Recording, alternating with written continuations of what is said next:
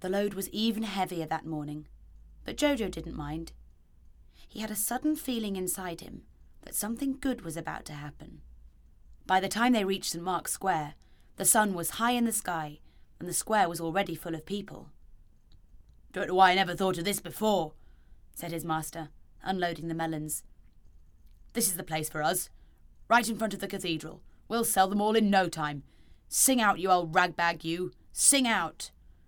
Melons! Melons! Melons for sale! Jojo brayed, and his cry rang around the square. Everyone in St. Mark's Square stopped and turned and looked. And then one of them began to laugh, and then another, and another, until the entire square was filled with laughter. What are you laughing at? asked Jojo's master. You've seen a donkey before, haven't you? What's so funny? Above your head, they cried. Look above your head. Jojo and his master looked up. Behind them, glowing in the sun, stood the four golden horses of Venice, the four most beautiful horses in all the world. Beauty and the Beast! roared the crowd. Beauty and the Beast! Jojo hung his head in shame.